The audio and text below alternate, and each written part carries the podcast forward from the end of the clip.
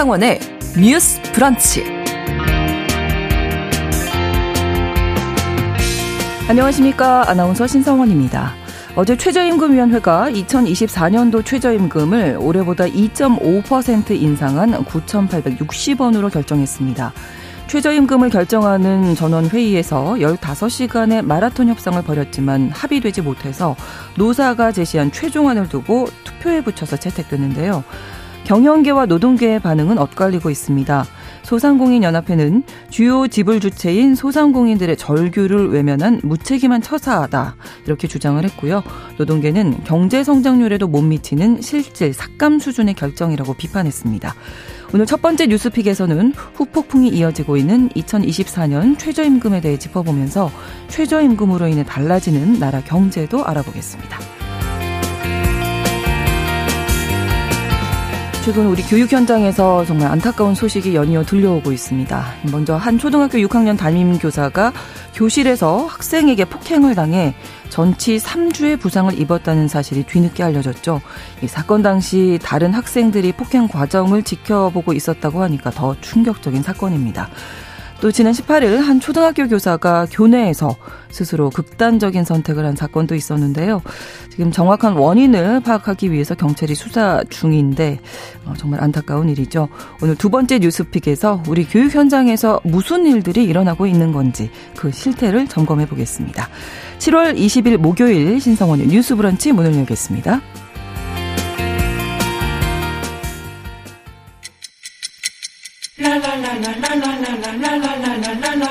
듣고 공감하고 진단합니다. 우리 사회를 바라보는 새로운 시선. 신성원의 뉴스 브런치 뉴스 픽. 뉴스 브런치 청취자 여러분과 함께 소통하며 만들어갑니다. 실시간으로 유튜브로도 보실 수 있고요. 여러분의 의견 기다립니다. 짧은 문자 50원, 긴 문자 100원이 드는 샵 9730, 우물정 9730번으로 문자 주실 수 있고요. 라디오와 콩 앱으로도 많이 참여해 주시기 바랍니다. 목요일의 뉴스픽은 이슬기 기자, 조성실 시사평론가 두 분과 함께 하겠습니다. 어서 오십시오. 반갑습니다. 네, 안녕하십니까. 내년도 최저임금 9,860원으로 결정이 됐네요. 저희가 만 원 얘기 많이 했었는데 네. 안 됐네요. 네, 틀렸습니다. 네. 네. 2.5% 인상이 됐다고요? 네, 어제 최저임금위원회에서 이제 밤샘 논의 끝에 이제 15차 전원회의를 열고 9,860원으로 결정을 했습니다. 이제 최저임금위원회 같은 경우는 노사가 제시한 최종안을 두고 투표에 붙였는데요. 네. 이제 사용자위원 측에서 제시한 것이 9,860원이었고 노동계 그러니까 근로자위원들이 제시한 게 만 원이었는데 네. 투표한 결과 9,860원이 17표 그리고 만 원이 8표, 기권이 한 표 나왔습니다. 이제 최 타이미 같은 경우는 근로자위원 9명, 사용자위원 9명, 공익위원 9명, 원래 총 27명으로 구성이 돼 있는데 네. 지금 근로자위원 중에 한 명은 구속이 돼서 그렇죠. 해촉된 상태거든요. 그래서 수적으로 한 명 열세였거든요. 근데 이제 결과적으로 투표 결과를 살펴보면 이제 공익위원들이 교수나 학자들로 구성이 돼 있는데 이분들이 사용자위원들의 손을 들어준 것으로 음. 보여지고 있습니다. 네. 최종 결정될 때까지 2016년 이후 가장 긴 시간이 걸린 거라고 요. 거고요. 네, 맞습니다. 올해 심의에 걸린 기간은 약 110일인데요. 네. 이제 지금과 유사한 형태의 제도 결정 과정을 도입한 이래로는 7년 만에 음. 이제 최장 기록을 갈아치우면서 가장 긴 기간을 기록한 거고요. 7년 전에 최장 기록은 2016년도 기준으로 108일이었습니다. 네. 네. 자, 이번 이 최저임금 결정을 두고 사용자 측 노동계 쪽의 반응이 엇갈리고 있는 거죠? 네. 네, 이제 노동계에서 성명을 발표했는데요. 이제 한국노총과 민주노총의 성명서 내용을 보면 2014년부터 최저임금 만 원을 요구한 지 10년이 흘렀지만 올해도 목표에 도달하지 못했다라고 규탄하고 있고요. 역대 최저 수준의 최저임금이 결정된 것에 분노하고 규탄한다라고 얘기했습니다. 왜냐하면 이번에 이제 그 인상률이 역대 두 번째로 낮은 인상률이거든요. 음, 네. 가장 낮았던 게 2021년인데 그때는 코로나 형국이라서 그랬다는 네. 얘기가 있고 이번에는 그거 다음으로 낮기 때문에 양대 노총이 규탄을 하고 있는 거고요. 음. 그리고 사용자 단체에서도 이제 올해보다 2.5% 인상된 9,860원이 됐지만 이제 글로벌 경기 침체 여파가 있는데 중소기업이나 자영업자들에게는 부담이 커졌다면서 유감을 나타내고 있는 상황입니다. 네. 그 소상공인 연합회에서 내놓은 입장문을 보면 이제 소상공인은 더 이상 고용을 유지하기가 힘든 수준이다라는 네. 얘기를 하고 있습니다. 네. 어, 사용자 측 에서 그런 반응이 나오고 있고 노동계 쪽에서는 당연히 뭐 불만일 거고요. 네, 물가 인상률을 고려했을 때 물가 인상률이 3.3% 정도로 네, 추계가 네. 되는데 지금 올해 내년도 기준으로 인상률은 2.5% 수준으로 음. 지금 동, 어, 결정이 된 거거든요. 그렇죠. 그러다 보니까 실질 임금은 사실 삭감된 결과다. 그리고 무엇보다 물가 인상률에 비해서 실질 임금이 삭감됐을 때 오히려 이제 사회복지 비용이나 이런 음. 부분들이 더 지출 될 우려가 있다라는 점에 대해서도 함께 네. 우려를 표했습니다. 그래서 1만 원이라는 상징적인 기준을 두고 봤을 때 1만 원을 초과하는 수준으로 인상했을 때 네. 한쪽에서는 지금 어렵게 물가 인상을 금리를 계속 동결하면서도 잡아놨는데 이제 물가 인상에 대한 일종의 시그널이 될 수 있다라고 음. 우려를 표하고 네. 반대쪽에서는 오히려 물가 인상률에도 못 미치기 때문에 이로 인한 사회적 여파가 다시 여러 가지 경제적 문제를 촉발시킬 것이다 라고 네. 좀 팽팽한 논의를 이어갔던 상황입니다. 자, 두 분은 어떻게? 보시는지. 네. 네, 일단은 만 원 예측을 했는데 틀렸다는 것에 대해서 심심한 유감을 나타내고요. 예. 그리고 이제 저는 그 지난 2년 동안 그 최저임금을 결정하는 그 생산성 산식이라는 게 있었어요. 네. 공익위원들이 내세웠던 건데 그 산식 내용을 보면 물가 상승률에 경제 성장률을 더해서 취업자 증가율을 뺀다는 것이었거든요. 근데 생산성 산식을 올해도 만약에 반영을 한다. 내년 기준에 반영을 한다고 하면 네. 3.6%는 인상이 됐어야 하는 건데 음. 그것에 못 미치는 2.5%라는 것이 아쉽고 네. 그리고 아까 평론가께서 얘기하셨던 것처럼 지금 물가 상승률보다 하회하는 수준이기 네. 때문에 실질 임금은 낮게 느낄 수밖에 없다는 생각이 들어요. 음. 거기다가 이제 더욱 문제가 되는 건 저임금 계층의 실질 임금이 문제가 되는데요. 지난해에 이제 중위 임금의 3분의 2 미만을 받는 노동자 들 그러니까 저임금 노동자 비중이 9년 만에 증가세로 돌아선 상황이거든요. 음. 이분들의 상황이 더욱 안 좋아질 가능성이 있고 네. 그리고 이제 윤석열 정부의 최저임금 인상률을 통틀어서 봤을 때 2년 연균 3.7% 수준인데 이게 역대 정부 인상률과 견져서 가장 낮은 수준이라서 음. 앞으로도 계속 이러한 그 수준을 이어갈지 조금 걱정이 되는 부분이 있습니다. 네. 네, 저는 이번에 이제 최저임금과 관련된 결정이 나오기는 했지만 결과적으로 정책 혜택을 받는 당사자 입장에서 봤을 때는 정부에서 결정하는 노동과 경제 관련 그리고 사회복지 관련 정책들이 종합적으로 이제 결과로 다가오게 되는 거거든요.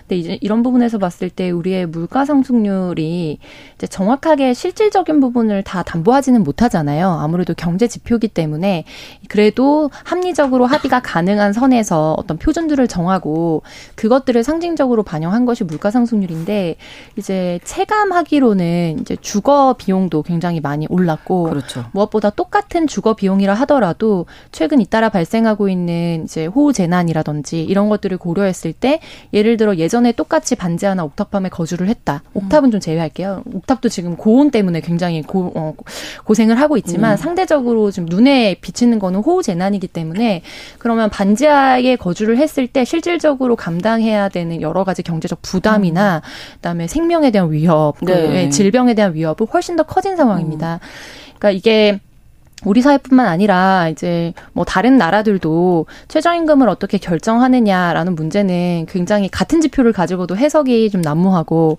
네 지금 우리가 처해 있는 입장에서는 인상이 옳다 하향해야 네. 된다라는 막 논의들이 부, 부딪히는데 네. 어, 이게 정치적인 문제는 결과적으로 모든 것을 다 만족시킬 수는 사실 없고요 좀 그렇죠. 안타까운 일이지만 네. 결국에 어디에서 사회적 합의점을 만들 것인가인데 그러면 가장 우선적으로 최저선을 확보해줄 계층이 음. 누구인가를 사실 정권이 선택을 하고 그거를 가장 중립적이고 또 많은 분들이 합리적으로 받아들일 수 있도록 음. 하기 위해서 전문가 위원들을 이제 포함을 해서 위원회를 결성을 하는 거거든요. 네, 네. 근데 이제 이런 종합적인 부분들을 봤을 때 뭐 지금 인상을 반대하거나 1만 원 미만에 돼야 한다. 오히려 지금이 오른 수준도 많이 오른 것이다라고 주장하시는 쪽에서는 네. 아르바이트생보다도 오히려 주인이 실질 임금을 덜 가져가게 생겼다라는 음. 것이 일종의 프레임이자 구호거든요. 네. 그런데 좀 더 거시적 관점으로 넓혀봤을 때 전체적인 인구의 구조라든지 그리고 실질적으로 생계나 혹은 생활의 최저선을 확보할 수 있느냐 없느냐를 봤을 때는 좀 우리가 1만 원 정도는 넘어서 음. 최소 물가 인상률인 3.3% 수준에는 맞추는 것이 맞지 않았나라고 네. 판단하고 음. 있습니다. 노동계에서는 물가 상승률 3.3%보다 이번에 2.5%니까 더 낮은 인상률이다. 그렇죠. 경영계에서는 경제 성장률 1.4%보다 높은 인상률이다. 네. 하나를 보 네. 가지고도 다른 시각이 다른 수치를 네. 있는 거죠. 네. 네. 그래서 방금 이제 이슬기 기자 얘기했던 것처럼 그 네. 그두 개와 그다음 고용률, 실업률 이런 것들을 네. 이제 콤비네이션 그야말로 네. 해서 나왔던 산술식이 있었던 건데 네. 거기에 대해서도 결국 그거의 근거가 뭐냐라면서 또 논란이 일기도 음. 했었고요. 네. 어떤 최저 임금이라는 게 이제 월급에만 영향을 미치는 게 아니라 우리나라 경제 전반에 걸쳐서 이제 영향을 주기 그래서 중요한 거잖아요. 부분도 한번 짚어주실까요? 네, 여러 가지 임금의 연동이 되면서 네. 어떤 척도가 되는데요. 구체적으로 보면 29개 법령, 48개 제도에 연동이 됩니다. 네. 어, 요즘에 이제 많은 논란이 됐었던 실업급여 지급액의 네, 네. 하한액이 최저임금의 80%거든요.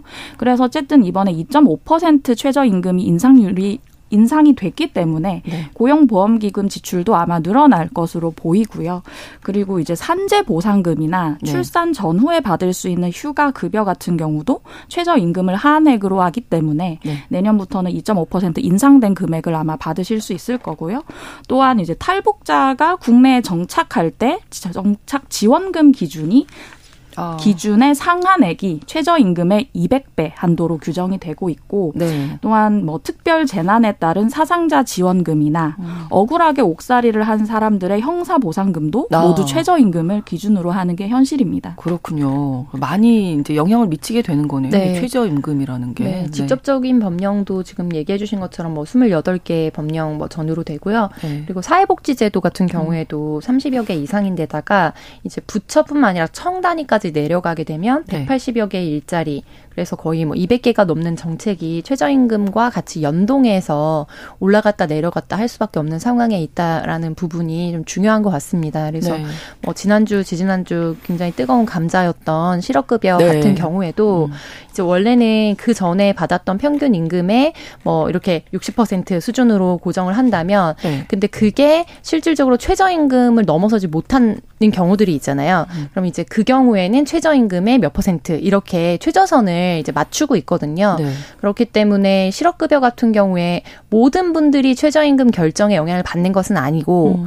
아무래도 최저임금의 취지나 이런 거를 고려했을 때 최저임금 수준 혹은 그것보다 실질 이제 수령액이 더 낮아지는 수준의 이제 소득을 가지고 있으셨던 분들이 네. 여기에 직격해서 이제 영향을 많이 받으시겠죠. 그렇죠. 그래서 일례로 뭐 아이돌 봄 사업이라든지 이런 음. 정부에서 진행하는 이제 사회복지 사업들이 있습니다. 네. 그런 돌봄 관련된 음. 인건비도 음. 최저임금과 연동하거나 준연동해서 움직이도록 되어 있습니다. 네. 지금 말씀해주신 실업급여 같은 경우 경우에도 이제 당정에서는 하한액을 하향하거나 아예 네. 폐지하는 쪽으로 지금 가고 있는데 최저임금하고 이제 연동이 되는 부분이 있잖아요. 네. 그러니까 이게 인상이 돼서 어떻게 영향을 좀 주게 될지 그 당정에서 네. 얘기를 했던 게 이제 하한액 폐지나 수정을 네. 얘기하면서 이제 고용보험기금 지출이 부담스럽다라는 음. 논리를 댔었어요. 예를 들어 이제 올 들어서 이제 실업급여 지출로 책정된 예산이 11조 정도인데 네. 6월까지만 해도 벌써 5조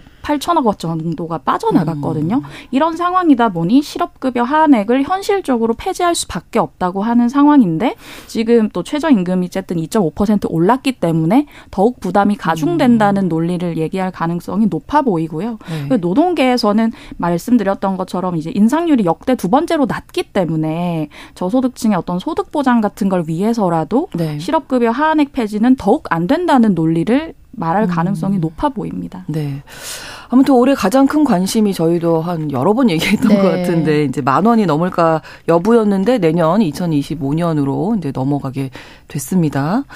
어, 또 어떻게 될까요? 이 최저임금이라는 거또 어떻게 진행이 될까요 앞으로? 네, 이제 최저임금 1만 원 이상으로 인상한다는 구호를 들었게 된 지가 굉장히 좀 오래된 것 같아요. 근데 저는 앞서 말씀드렸던 부분을 한 번 더 좀 강조해서 말씀드리고 싶은데요. 네. 이게 실업급여 같은 경우에 우리가 예를 들면은 그 임금을 받을 때 모든 것을 다 받는 것이 아니고 원천 징수를 한 다음에 뭐 고용보험 관련된 비용이라든지 이런 거를 차액을 받기 때문에 실업급여를 받는 분들과 비교했을 때 어떤 경우에는 실제로 일을 하는 것보다 실수령액이 그 달 기준으로 했을 때는 더 많은 생기는 경우도 있다. 네. 그리고 그 하한액이 OECD 기준의 1이다라는 것이 지금 당정에서 강조를 하고 있는 데이터거든요. 네. 네. 근데 그 데이터가 어, 뭐, 굳이 팩트 체크를 하자면은 사실이고, 근데 이제 다만 어떤 정책들은 모든 정책이 이제 정합성 있게 바라봐야 되잖아요. 그렇죠. 그래서 이거를 기간을 이 한 달이 아니라 전체로 뭐, 실업 이후에 8개월, 2년 이렇게 늘려서 본다면, 우리가 소득 대체율이나 이런 게 음. 뭐 8개월 지난 이후부터는 OECD 평균이나 혹은 다른 나라들에 비해서 굉장히 낮아지는, 그래서 하위 쪽에 속해 있고, 네. 무엇보다 수급 대상자도 사각지대가 많아서, 음.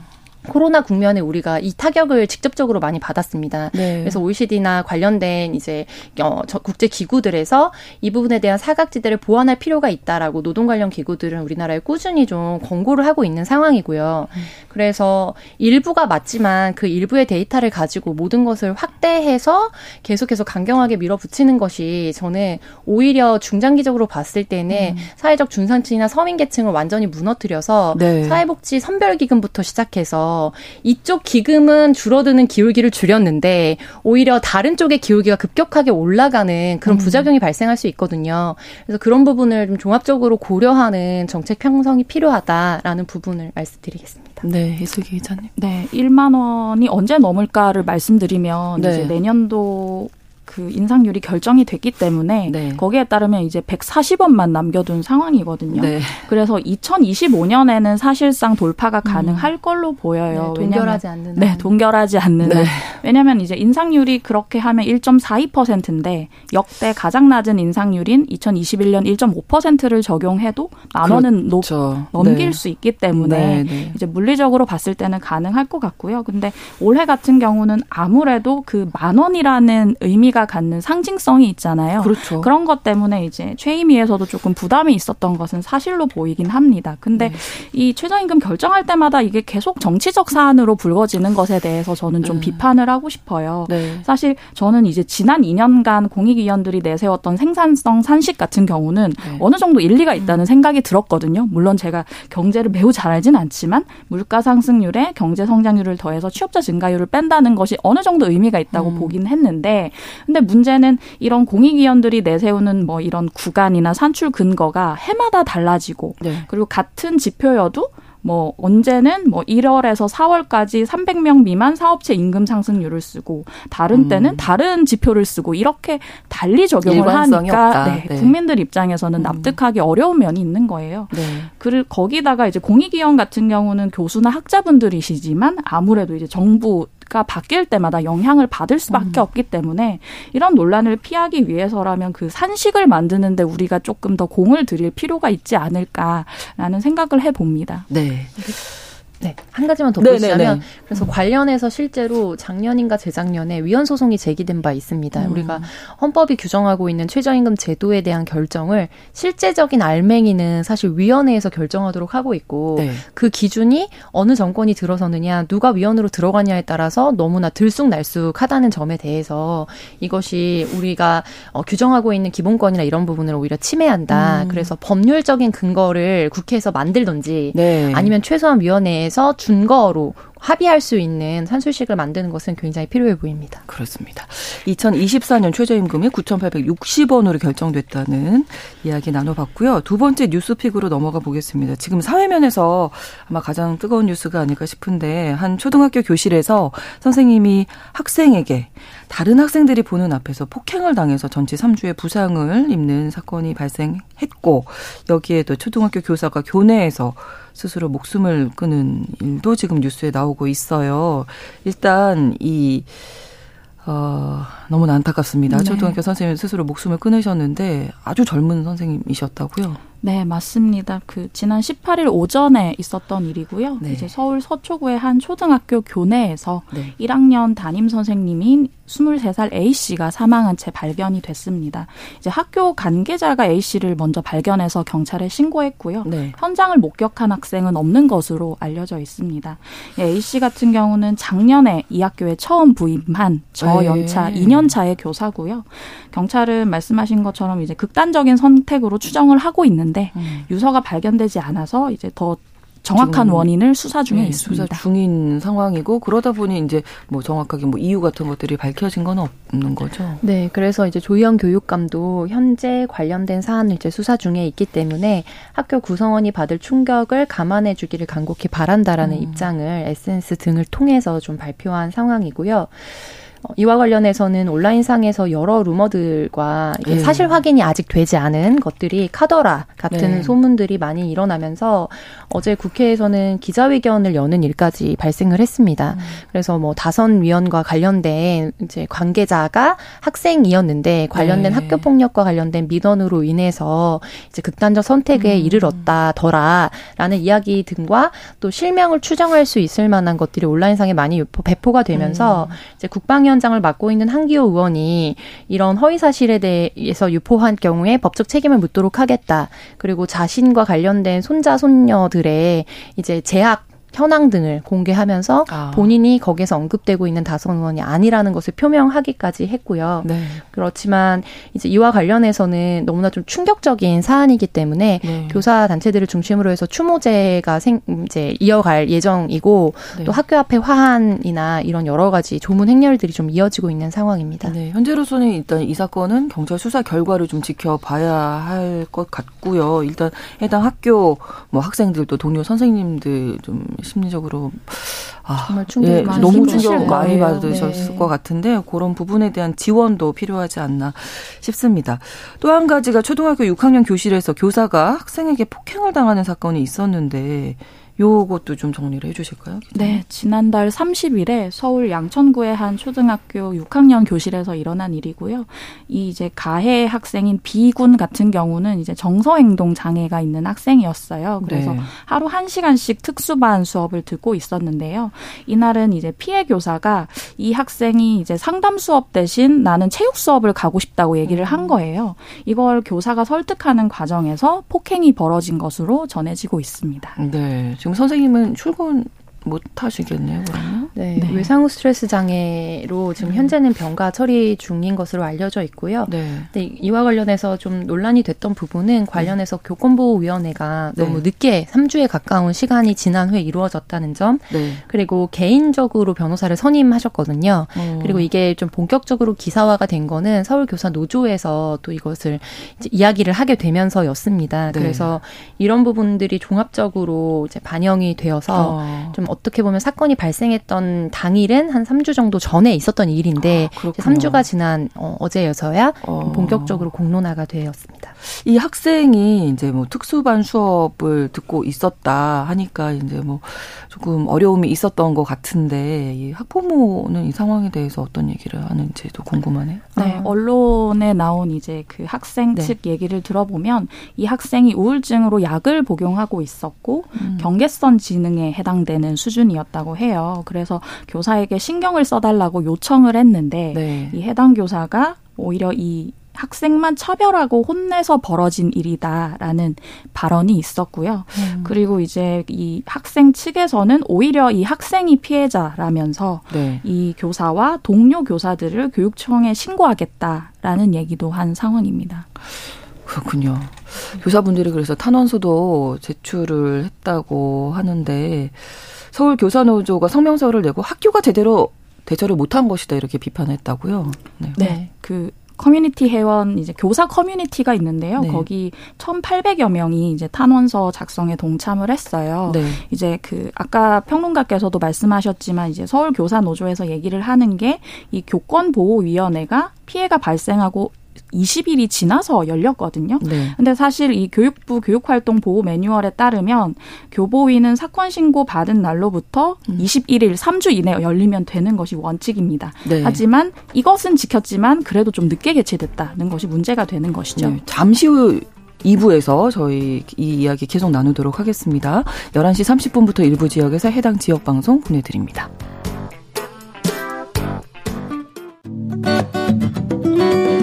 여러분은 지금 KBS 1라디오 신성원의 뉴스 브런치를 함께하고 계십니다.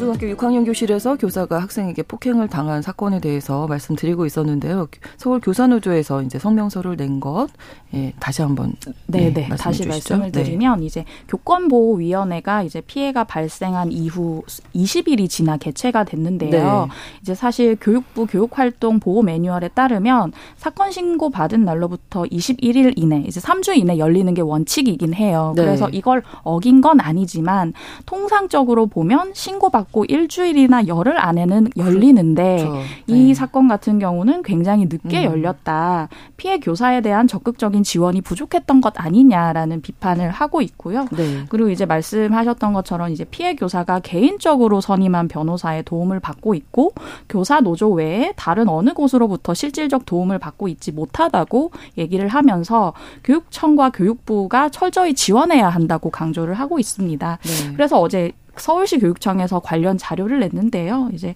이 피해 교사에 대해서는 즉시 분리와 심리 상담을 신청한 상태이며 피해 교원 안심 공제를 통해서 뭐 상해 치료 지원이나 심리 상담 지원이나 법률 자문도 받을 수 있다고 얘기를 했고요. 그리고 이제 교육부에서도 이제 교육청과 협력해서 이 교권 침해 학생에게 엄정하게 대응하겠다는 방침을 밝힌 상황입니다. 네.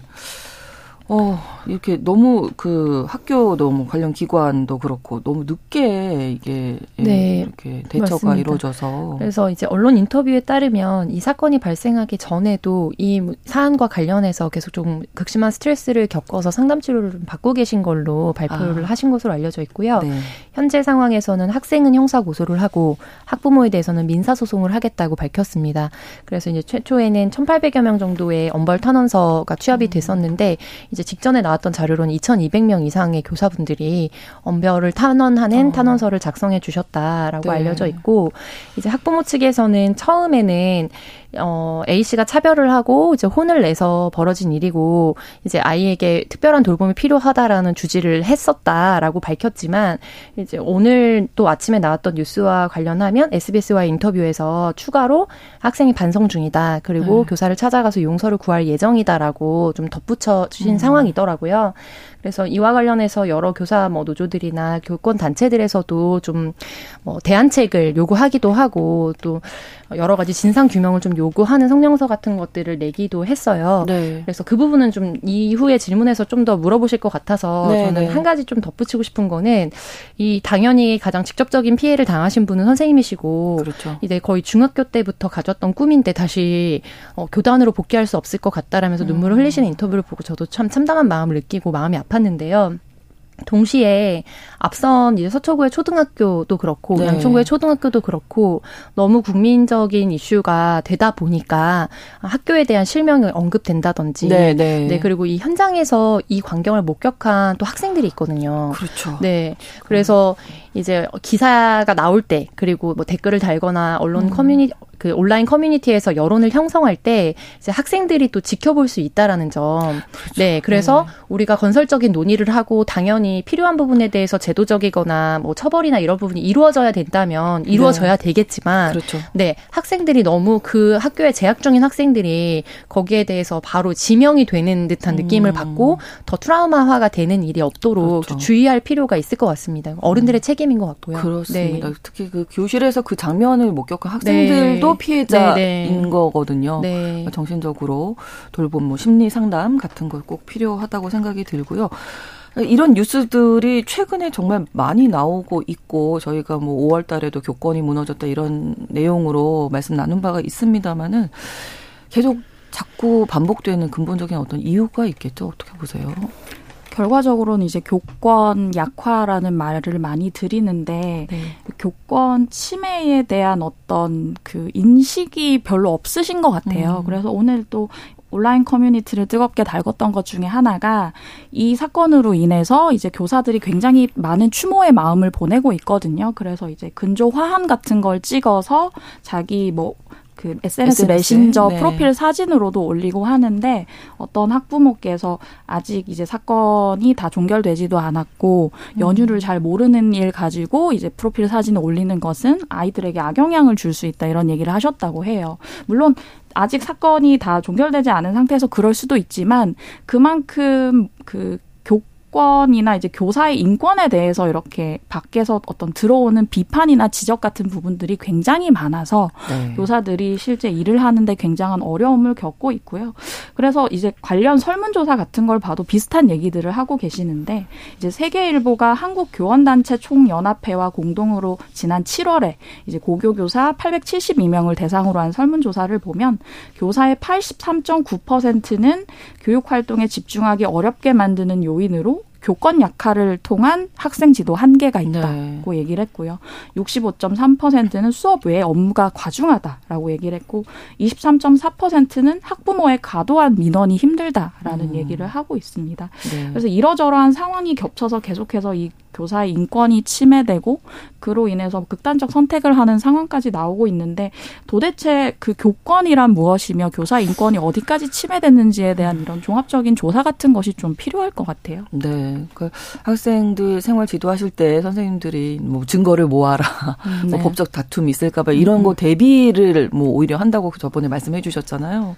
그러니까 교권이 무너졌다 이런 얘기 하면서도 너무 씁쓸하고 사실 아이를 학교에 보내는 입장에서 교원 단체 단체에서도 이제는 교권 보호를 해야 한다. 법이든 정책이든 좀 뭔가 제도적으로 나서 달라 이런 요구를 하고 있죠. 네, 맞습니다. 그래서 어 이게 뭐 하루아침에 만들어진 법안은 아닌데 또 이 사안이 공론화가 되고 하면서 아동학대 면책 법안이라고 불리우는 네. 그래서 입증 책임이나 고의나 중과실이 없을 경우에 훈육상 발생한 것에 대해서 아동학대나 이런 것으로부터 면책하도록 하는 법안을 통과시켜 달라라는 교권 단체들의 요구가 있는 상황이고요. 네. 근데 이제 저는 음 어, 이게 사고가 발생한 지 며칠 되지 않았고 특별히 극단적인 사망을 하신 선생님도 계시기 극단적인 선택을 하신 선, 선생님도 계신 상황이기 때문에 이제 굉장히 조심스럽습니다만 우리가 기본적으로 같이 좀 돌아봐야 될 것은 엄벌주의가 근본적인 대안이 될 수 있는가에 대해서는 음. 좀 깊이 있게 서로 돌아볼 필요가 있다라고 생각을 합니다. 그래서 네. 직전의 방송에서도 결국에 누군가 뭐 공직에 있는 사람들이 어 수동적인 행동을 했느냐 혹은 자기의 책임을 방기했느냐를 가지고 처벌을 하는 것은 결과적으로 이런 일을 다시 재발되지 않도록 하기 위함이라는 말씀을 드렸었는데 네. 이제 엄벌주의의 어떤 방향성도 엄벌을 통해서 이런 학생이나 학부모로 인한 교사들의 뭐 인권 침해라든지 혹은 교권을 떠나는 교단을 떠나는 일이 발생하지 않도록 줄이도록 하는 데 있어야 하는 거잖아요. 네. 이제 그러기 위해서는 교권과 학생 인권 혹은 이제 보호자의 참여권이나 이런 것들이 이분법적인 구도에 그렇죠. 바라보는 시각 자체를 좀 벗어나야 된다고 봐요. 네. 그래서 일부 학부모들의 사실 비합리적 민원이 있는 것이 사실이고 음. 그거로 인해서 극심한 스트레스를 겪는 당사자 들이 제 주변에도 굉장히 많이 있고요. 가족 중에도 있고 음. 친구 지인 중에도 있고 근데 또 일부 학부모의 비합리적 민원을 고립시키는 것과 동시에 일부 교원의 비인격적인 훈육도 없지는 않거든요. 네, 네 특히 성폭, 성추행이라든지 이런 부분들에서도 그렇고요. 그럼 우리가 결국에 이제 합리적인 대화나 이제 상식적인 교제가 불가능한 일부의 비합리적 그룹을 어떻게 고립시킬 것인가, 음. 그리고 그것을 어떻게 제지할 것인가의 측면에서 좀 실질적 대안을 마련하려는 노력이 필요하다.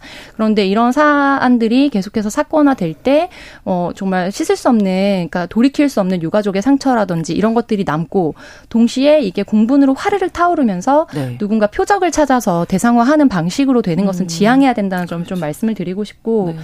이와 관련해서 저는 좀 긍정적인 대안이라고 봤고 굉장히 좀 유의미하게 봤던 게 좋은 교사 운동에서 이번에 성명서를 발표하셨는데 네. 거기에 당장 대, 도입할 수 있는 실질적인 이제 대안들을 몇 가지 언급을 하셨거든요. 첫 번째는 물리적인 폭력이 학생으로부터나 학부모로부터 왔을 때 구체적으로 이제 교사들이 어떻게 대응할 수 있는지에 대한 실질적 매뉴얼이 부족하다. 네. 네 그래서 이 부분에 대해서 명확한 지침을 음. 만들어 달라라는 부분과 네. 그리고 이번에 이제 양천구의 초등학교 같은 경우에도 이제 선생님 담임 선생님은 여성분이셨는데 이제 주변에 계시던 남성 선생님한테 전화를 해서 남성 선생님이 오셨을 때 사건이 종료된 것으로 보도가 나오고 있거든요. 아. 네. 이거는 또 또또한 발 더 나가면은 그간에 우리가 막 굉장히 공회전을 많이 돌았던 젠더 논란으로 이어질 가능성도 그렇죠. 있습니다. 그래서 현장에 이런 갈등을 조절할 수 있는 갈등 조정 전문가와 또 문제가 생겼을 때 이른바 청원 경찰처럼 네네. 물리적 대응을 해줄 수 있고 그것이 자신의 직무인 네, 음. 네, 전문 인력을 배치해 달라. 그래서 이런 부분에 대한 뭐 예산과 그다음 제도 집행이 필요하다는 부분 그리고 민원 발생을 교사가 개별적으로 다 감당하도록 하는 것을 지향하고 네. 민원 처리를 교사 개인을 특정하는 것이 아니라 학교를 학교에서. 통해서 네그 플랫폼을 네. 학교로 삼는 거죠 네. 이런 방식으로 이루어지게 해달라고 요청을 하셨는데 저는 이 부분에 대해서 음. 지금 당장 도입할 수도 있고 사실은 더 합리적으로 서로가 대화할 수 있는 마, 이제 장을 마련할 수 있는 대안이라고 좀 공감을 했고요 네. 그리고 교사들의 개인 번호를 노출하는 거는 저는 그렇죠. 굉장히 지양해야 되는 부분이라고 생각합니다. 네. 보통 직장인들도 지금 카톡 프로필을 업무상으로 바꾸고 그런 게 나오게 된 게 다 그런 부분이잖아요. 음. 근데 이제 교사들도 퇴근을 하면 누군가의 가족이고 개인으로 일상을 살아가야 되는데 이제 수시로 교사의 프로필이 바뀌는 것까지도 계속해서 제지를 받고 그것이 악영향을 미친다라는 민원을 받아야 되는 상황은 좀 음. 개선이 돼야 될 필요가 있다고 봅니다. 네, 이슬기 기자님 말씀 듣고 오늘 마무리하겠습니다. 네. 저도 엄벌주의에는 반대하지만 네. 지금 이제 교사들을 보호하기 위한 그 법안들이 많이 지금 올라와 있긴 하거든요. 그 뭐 학생들이 이제 교권 침해한 걸 뭐 학생부에 넣는다 안 넣는다 음. 이런 부분들이 있는데 거기에 대해서 각자 의견이 다르더라도 이거에 대해서 좀 논의를 해봤으면 음. 좋겠어요. 생기부에 네, 과연 기재해도 네. 되는지 음. 아동학대 관련해서 면책권을 부여해도 되는지 논의를 음. 했으면 좋겠고 그리고 기본적으로 우리가 교권이 무엇인지에 대한 고민을 넘어서 학생과 학부모 이제 학교 그 교원들이 만나서 좀 교육하는 장이 음. 좀 필요하지 않나라는 생각이 듭니다. 네. 학교 현장, 특별히 또 학교 현장이기 때문에 우리 학생들이 있기 때문에 뭐 대립만이 능사는 정말 아니고 같이 이야기를 나누는 장이 더 많이 필요할 것 같습니다. 목요일의 뉴스픽 이슬기 기자, 조성재 시사평론가 두 분과 함께했습니다. 고맙습니다. 수고하셨습니다. 신성원의 뉴스 브런치는 여러분과 함께합니다. 짧은 문자 50원, 긴 문자 100원이들은 9730. 무료인 콩앱과 일라디오 유튜브를 통해 참여해주세요.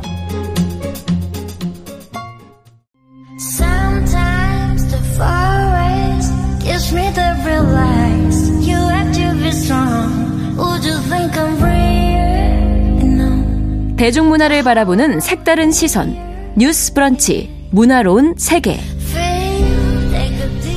날카로운 시선으로 대중문화와 사회 현상을 분석해보는 문화로운 세계입니다. 문화평론가 손희정 씨와 함께합니다. 어서 오세요. 네, 안녕하세요. 자, 오늘은 또 어떤 이야기 준비하셨을까요? 네, 지금 극장에서 만나보실 수 있는 다큐멘터리 수라 소식인데요. 네. 이번에 수해가 심각했잖아요. 근데 이제 이전의 방식으로는 막을 수가 없고 기후위기 자체에 대응해야 한다는 이야기가 계속 나오고 있는데요. 네. 수라를 좀 소개하면서 지구 음. 온난화를 막는 역할을 하는 탄소 저장고인 갯벌 이야기를 좀 어. 해보려고 해보려고 합니다. 네, 일단 수라는 어떤 작품입니까? 네, 제목이 좀 특이하죠. 네, 수라, 네, 수라. 뭐 이런 거 더웠는데 이게 비단에 새긴 수라는 의미라고 아, 하는데요. 네. 새만금의 마지막 갯벌 이름이 수라입니다. 그렇군요. 다큐가 이 수라 갯벌을 지켜본 7년간의 기록을 담고 있는데요. 네. 뭐 새만금은 청취자들께서도 잘 아실 거예요. 이게 전라북도 만경강과 동진강 하류를 방조제로 막은 다음에 그 내부를 매립하는 간첩 사업이었고요. 1991년 12 11월에 이제 첫 삽을 떠서 2010년에 준공을 한 음. 거죠. 그렇게 만들어진 새만금 방조제가 세계에서 가장 긴 방조제로 기네스북에 등재되어 있고요. 네. 장장 33.9km입니다. 근데 이게 세계적인 규모의 간척 사업이라서 자랑스러워 할 만도 하겠지만 사실 세계적인 규모의 갯벌을 죽이는 살상의 현장이기도 했고요. 네. 그래서 이제 새만금에서 그렇죠. 갯벌이 싹 사라졌구나라고 생각하고 있었는데 음. 다큐를 보니까 마지막 어. 갯벌 수라가 아직 남아 있었던 거죠. 사실 이 새만금 간척 사업 뭐 결정되고 시행되고 할 때 저희 라디오에서도 많이 찬반 네. 논쟁이 있었고 사회적으로 엄청났던 거 기억 많이들 기억하실 네. 거예요. 이게 한국 같은 경우에 세계에서 다섯 손가락 안에 꼽히는 풍요롭고 드넓은 갯벌을 가진 음. 것으로 유명하거든요. 네. 근데 이게 갯벌이 아무 곳에서나 생기지가 않아요. 그러니까 어. 평평하고 완만한 땅도 있어야 되고 수심 200m 이내 얕은 바다인 대륙붕도 있어야 되고요. 어. 뭐 복잡한 해안선에 큰 조차 같은 것도 이제 필요한 거죠. 이런 조건을 갖춘 곳이 많지 않은데 한반도의 서해안이 바로 그런 곳입니다. 음. 그래서 이제 여기에는 다양한 또 갯벌 생물들이 이제 오랫동안 살고 있기도 하고요. 네. 근데 8천 년간 그 조건 안에서 이제 흙이 쌓여야 갯벌이 되는 거고요. 8천년이요. 네. 근데 이제 한국 같은 경우에 이런 갯벌의 40%를 간척 사업으로 없앴고요. 새만금 같은 경우에는 그 8천년 동안 만들어진 400제곱킬로미터의 갯벌을 20년 만에 박살을 낸 셈입니다.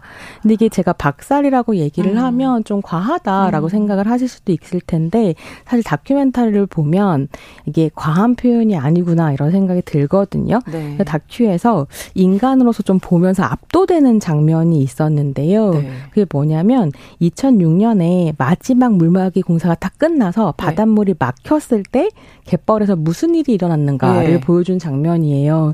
무슨 일이 일어나냐면 조개 수만 마리가 집단으로 폐사하는 일이 벌어집니다.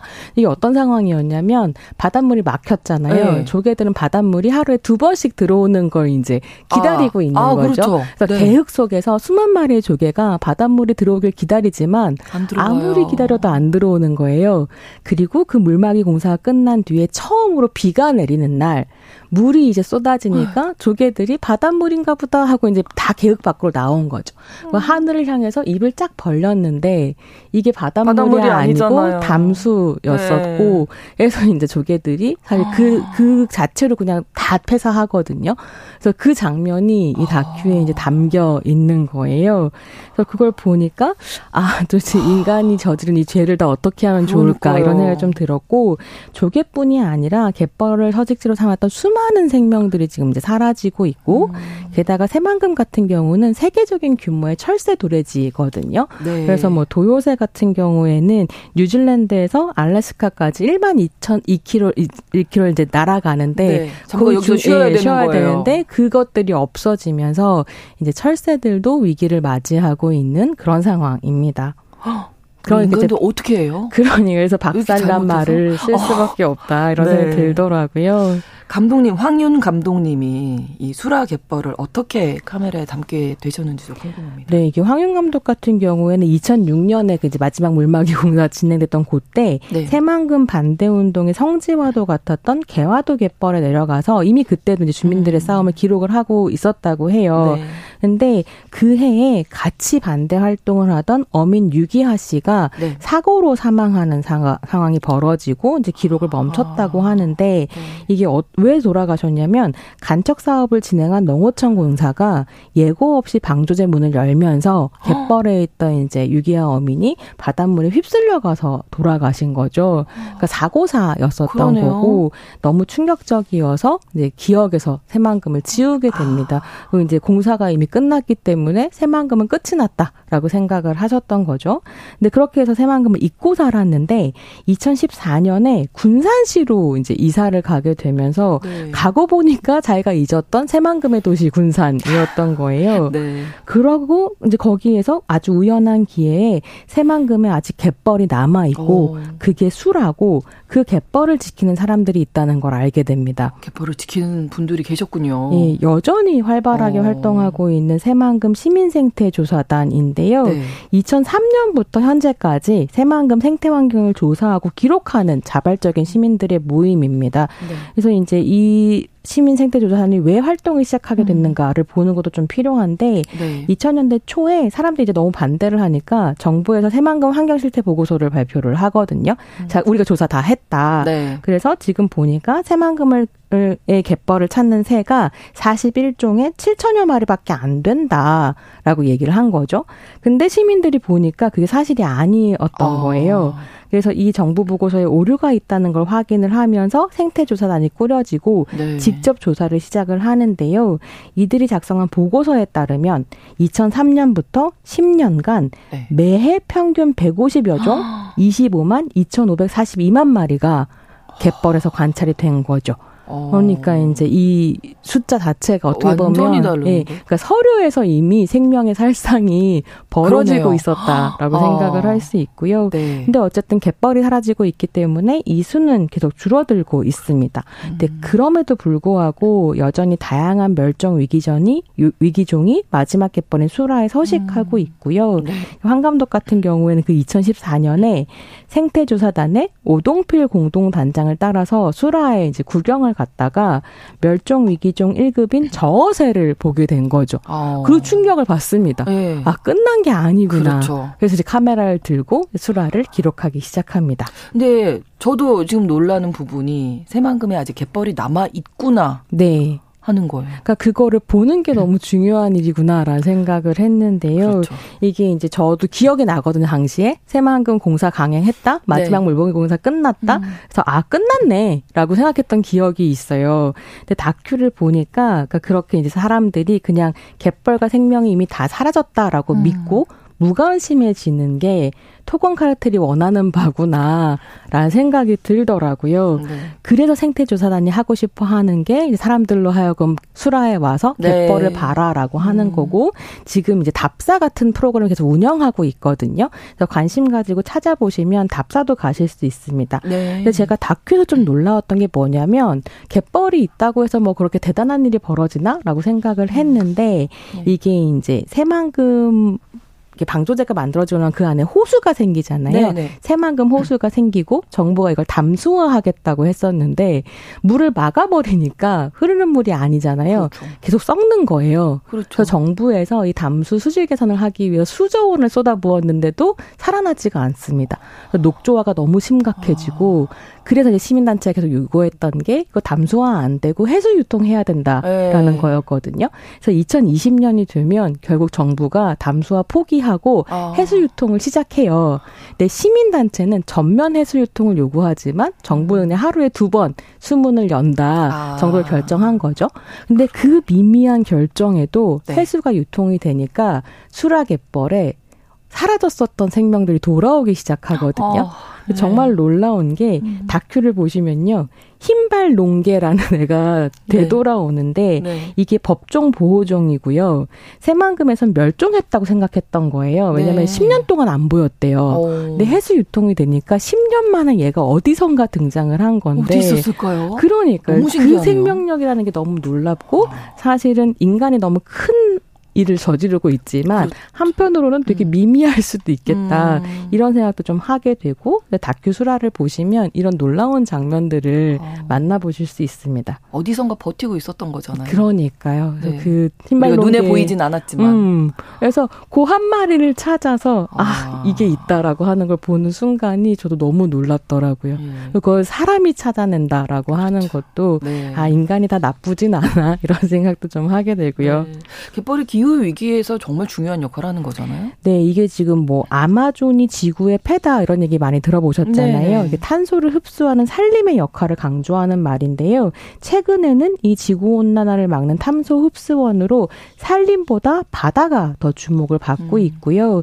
이런 해양 생태계가 탄소를 흡수하는 기능을 blue carbon이라고 합니다. 그러니까 산림이 흡수하는 걸 green carbon이라고 음. 하고 해양이 흡수하는 걸 blue carbon이라고 blue carbon. 하는데 blue carbon의 탄소 흡수 속도가 속도가 green carbon보다 한 최대 50배 이상 빠른 것으로 알려지고 있고요. 네. 한국의 갯벌의 경우에는 아직 blue carbon으로 인정받지는 못했는데 가능성이 있다고 해요. 우리나라 갯벌이 약 2,500제곱킬로미터 정도 이제 남아 있는데 네. 40%를 없애고 난 다음에도 약 1,300만 톤 규모의 탄소를 저장하고 있고요. 어.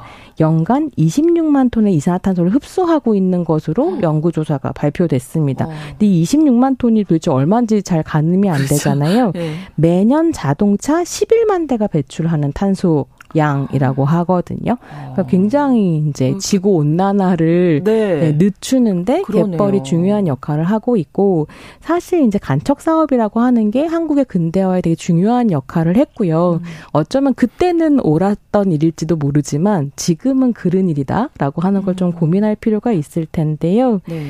사실 이 이야기를 드리는 이유가 수라 갯벌이 지금 새만금 신공항 부지로 지정이 되어서 네. 마지막 갯벌을 이제 메우려고 하는 상황이 인 거죠. 네. 그래서 2024년부터 이제 착공에 들어간다고 하는데요. 내년인데요. 음, 음. 이게 이제 수라의 뭐새 검은머리 숙제를 비롯해서 말씀드렸던 흰발 농개, 저새, 네. 수달 이런 42종 이상의 멸종 위기 생물이 서식하고 있는데 문제가 뭐냐면 국토부가 환경 영향 평가를 제대로 하지 않고 공사를 강행하겠다. 라고 하고 있는 상황이라는 점이고요. 그럼 뭐 수익성이 좋으면 음. 지역 발전을 위해서 해야 되는 거 아니야? 할 수 있을 텐데 네. 수익 편익 분 그러니까 비용 대비 편익 분석 결과가 0.479가 나왔다는 거예요. 이거 무슨 말이냐면 100원 투입하면 50원도 못 번다. 라는 이야기이고요. 네. 거기다가 뭐 많이들 아시겠지만 뭐 양양 국제공항이나 무안 음. 국제공항 다 영업 손실 많고 그렇죠. 군산에 어. 이미 공항이 하나 있는데 네. 걔가 30억 적자 상황인데 왜 군산 신공항 국제공항이 음. 필요한가? 라는 질문을 좀 하게 되는 거죠. 아, 잘 몰랐었는데, 이제 오늘 설명해 주신 것만 들어도 갯벌은 우리가 꼭 지켜야 되겠구나. 네. 예, 지금 뭐. 그런 생각이 듭니다. 요즘에 뭐 비도 많이 오고 갑자기 또 이렇게 폭염 경보 발령되고 하는 거 보니까 기후 위기가 그냥 음. 먼 얘기가 아니잖아요. 그냥 우리가 겪고 있는 게 지금 기후 위기인 건데. 네. 그러려면 갯벌 지켜야 되지 않겠습니까? 다른 그렇습니다. 나라들은 그런 노력 많이 하잖아요. 네, 뭐 미국이나 독일 네. 같은 것들은 다 국유화하거나 아니면 뭐 생태공원으로 지정하거나 이런 식으로 지키고 있거든요. 네. 한국도 그런 역할을 좀 해야 될 것 같고요. 이게 기후 위기라고 할 때 위기를 의미하는 영어가 crisis잖아요. 네, 네. 이 crisis의 어원이 뭐냐면 분기점이라는 의미를 가지고 있어요. 음. 그래서 어떤 사람이 아플 때 이 환자의 병이 악화될 거냐, 네. 나 호전될 거냐의 그 갈림길을 사실은 crisis라고 그리스어로 하는데 아, 그건 무슨 말이냐면 위기의 핵심은 우리가 네. 어떻게 어떤 선택을 어, 할 것인가 하느냐거든요. 네, 갯벌을 지키는 선택을 해야 된다라는 네. 이야기를 좀 드리고 싶었습니다. 문화로운 세계 다큐 수라 소개해드렸는데 콩에서 수라 다큐 제목 다시 한번 좀 알려달라고. 네, 예, 수라입니다. 네. 수라가 의미가 아, 네. 그 비단에 새긴 수라는 네. 의미이고요. 네, 네 지금 우리가 그, 꼭 지켜야 네, 극장에서 만나보실 수 있습니다. 그렇습니다. 문화평론가 손희정 씨와 함께했습니다. 고맙습니다. 네, 감사합니다. 감사합니다. 목요일에 보내드린 신성원의 뉴스 브런치 마치고 내일 오전에 다시 오겠습니다. 고맙습니다.